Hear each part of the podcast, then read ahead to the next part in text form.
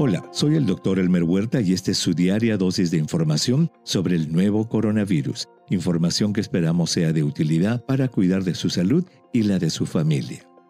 Hoy veremos qué se está aprendiendo sobre la transmisión del nuevo coronavirus de la madre al feto durante el embarazo.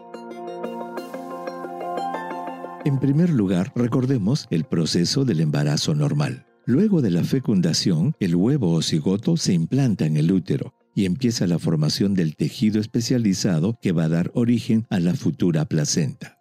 La división del huevo origina el embrión, que ya tiene la placenta formada y va a ser el órgano encargado de la nutrición del bebé.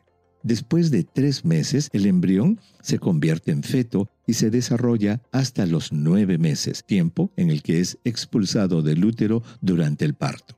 La función de la placenta es muy especial. Es un órgano en el que las circulaciones sanguíneas de la madre y del bebé están muy próximas, pero no se llegan a mezclar. Esto que parece un contrasentido se explica porque los vasos sanguíneos de la madre y del feto están tan próximos que permiten el intercambio de agua, oxígeno, nutrientes y sustancias químicas simples, pero no de células o moléculas gigantes como proteínas.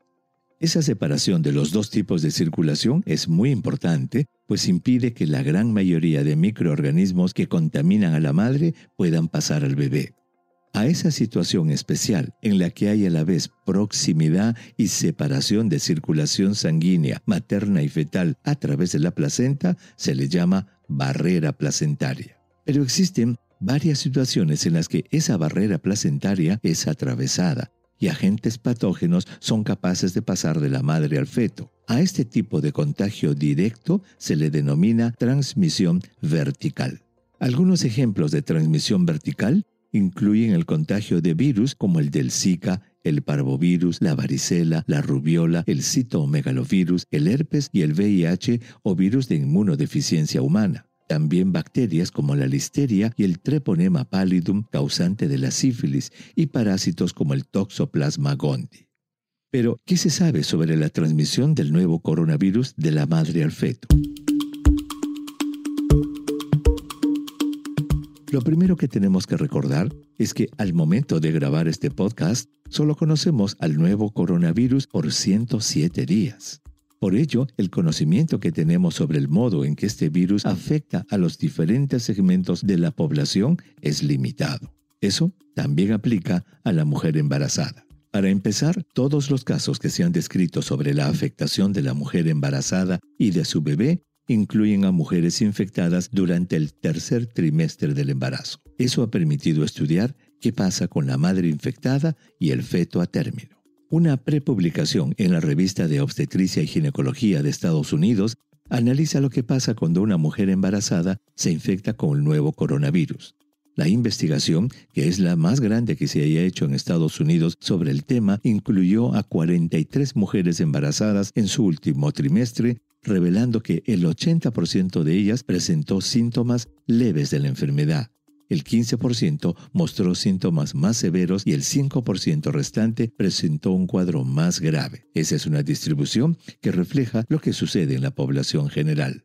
El estudio reporta que ninguna de las madres ni los bebés fallecieron y que no hubo evidencia de que los bebés hayan adquirido el virus antes del nacimiento. Esa investigación se suma a otra publicada el 17 de marzo en los archivos de patología y medicina de laboratorio. Dicho estudio revisó lo que sucedió con 38 mujeres chinas embarazadas contagiadas con el nuevo coronavirus y que dieron a luz sin problemas, comprobándose también que ninguna de las mujeres ni los recién nacidos presentaron complicaciones. El estudio también encontró el virus no fue transmitido a los bebés. Sin embargo, un estudio chino, publicado el 26 de marzo en la revista de la Asociación Médica de Estados Unidos, comunica el caso de un bebé nacido de una mujer con COVID-19. El bebé demostró en un examen de sangre hecho a las dos horas de haber nacido que tenía anticuerpos específicos contra el nuevo coronavirus, lo que indicaba que había sido infectado dentro del útero. Ese mismo día,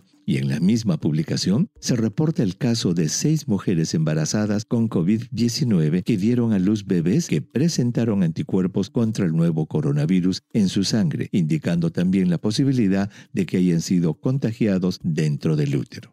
Por otro lado, ese mismo día, pero en la revista de pediatría de la Asociación Médica de Estados Unidos, se publica el caso de 33 mujeres con COVID-19 que dieron a luz y en el que tres bebés nacieron con neumonía por el COVID-19 y a quienes se les encontró el virus en la secreción de la garganta, la nariz y la región anal. Se concluye entonces que la transmisión vertical materno-fetal no puede descartarse y que deben esperarse nuevas investigaciones. Sin duda, debemos aguardar futuros estudios que nos revelen si la mujer infectada en el primer trimestre tiene más probabilidades de tener bebés con malformaciones congénitas. Mientras tanto, las mujeres embarazadas deben seguir las mismas medidas preventivas de la población general, lavarse las manos continuamente, mantener una distancia social de al menos un metro y medio de otras personas, usar las mascarillas estando en público y evitar a quienes presenten síntomas respiratorios. Envíeme sus preguntas por Twitter. Intentaremos responderlas en nuestros próximos episodios. Pueden encontrarme en arroba Dr. Huerta. Y si cree que este podcast es útil, ayude a otros a encontrarlo, calificándolo y revisándolo en su aplicación de podcast favorita. Volveremos mañana, así que asegúrese de suscribirse para obtener el último episodio en su cuenta. Y para obtener la información más actualizada, siempre puede dirigirse a cnnespañol.com. Gracias por su atención. Chao.